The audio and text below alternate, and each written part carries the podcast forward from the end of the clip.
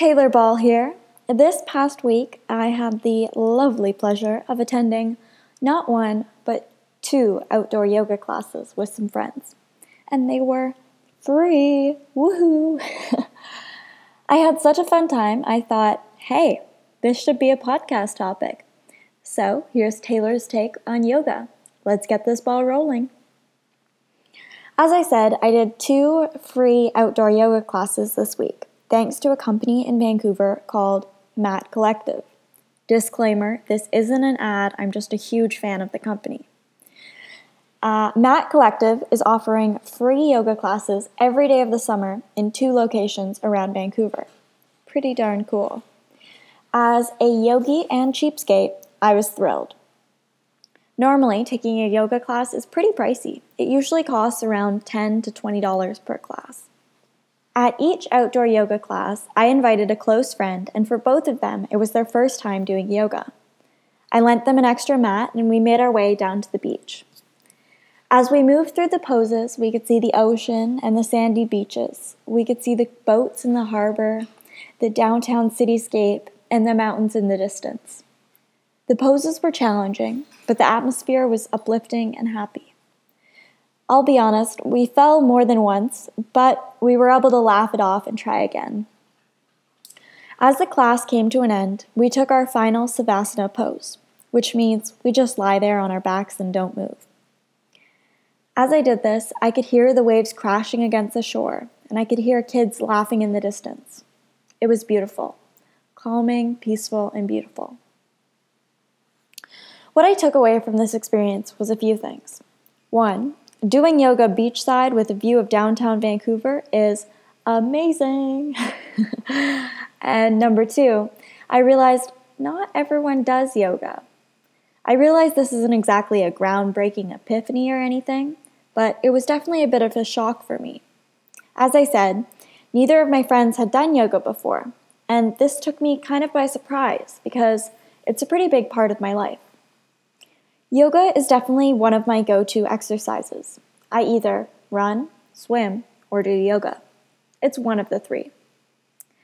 I could do a triathlon if biking was pre- replaced with yoga, but I don't see that happening anytime soon. After class, I was thinking back and trying to remember my first time doing yoga. To the best of my memory, it was a free, yes, as I said, I'm a cheapskate, a free yoga class offered at Ivivva Athletica, the kids' version of Lululemon. I was in grade six and I loved it. That year, grade six, was also when my insomnia was at its worst. I can't remember how, but my grade six teacher found out that I had really bad insomnia, and so she proposed that me and a friend would come over to her house once a week during lunch hour. During this weekly lunch hour, she would teach us some yoga poses and meditation techniques. I took her up on the offer and we had a blast. She was so kind and not in a creepy way, and her yoga and meditation techniques really helped me calm down and overcome my insomnia. So, as you can tell, my love for yoga started at a young age. And I think the reason why I've stuck with yoga is it's a family activity in the Ball household. You'll often find our family at a yoga studio. We'll be at the front near the mirrors.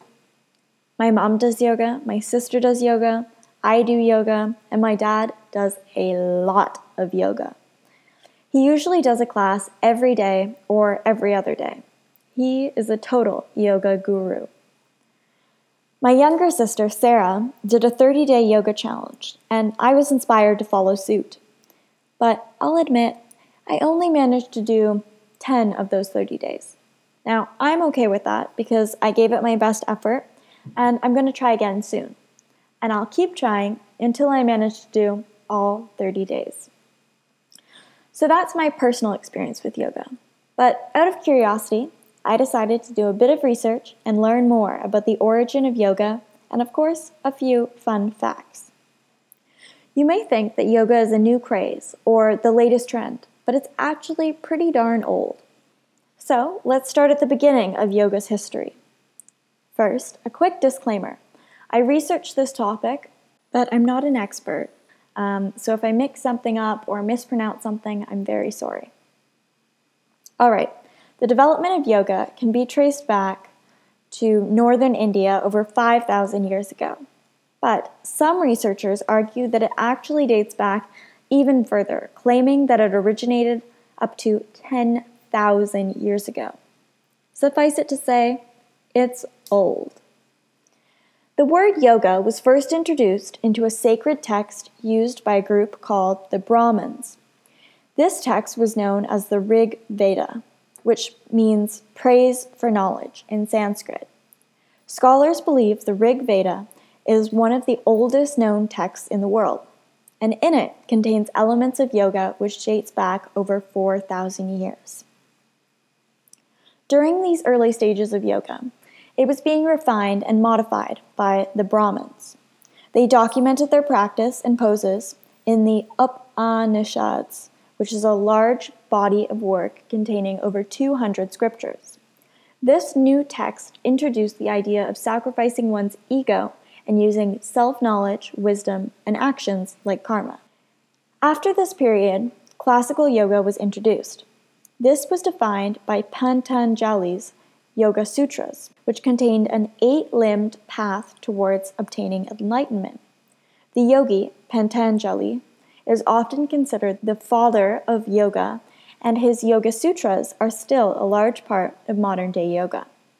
After Patanjali's influence, yogis started to focus on practices designed to rejuvenate the body and prolong life, which resulted in the de- development of Tantra yoga.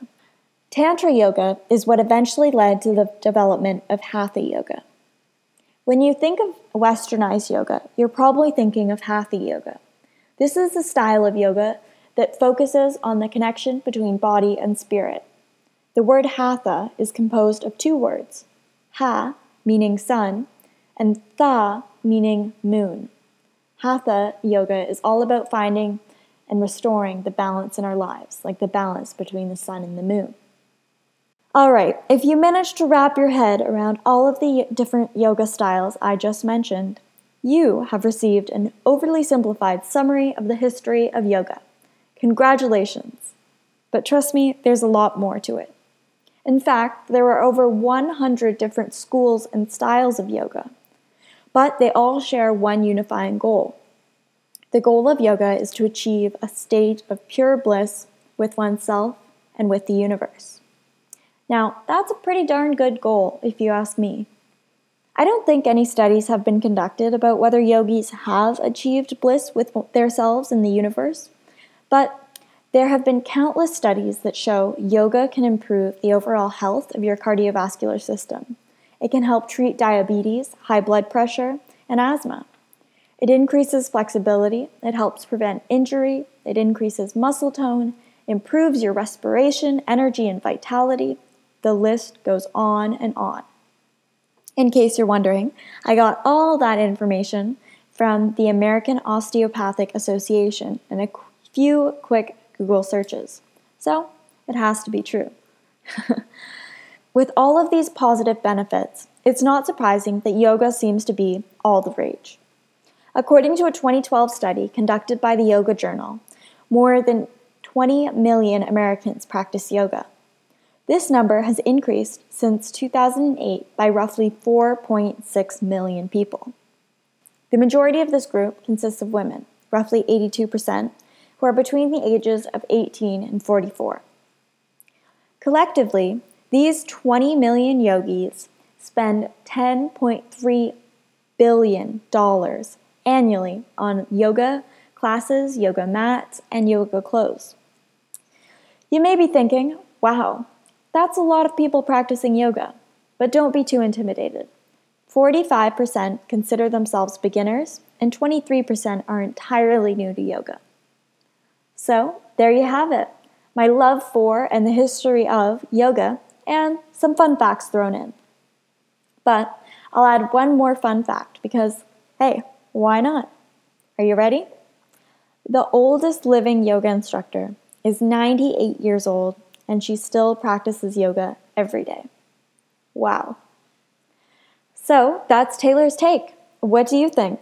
Are you a yogi? If not, Do you think you'll give it a try? I want to hear your thoughts, but for now, I gotta bounce.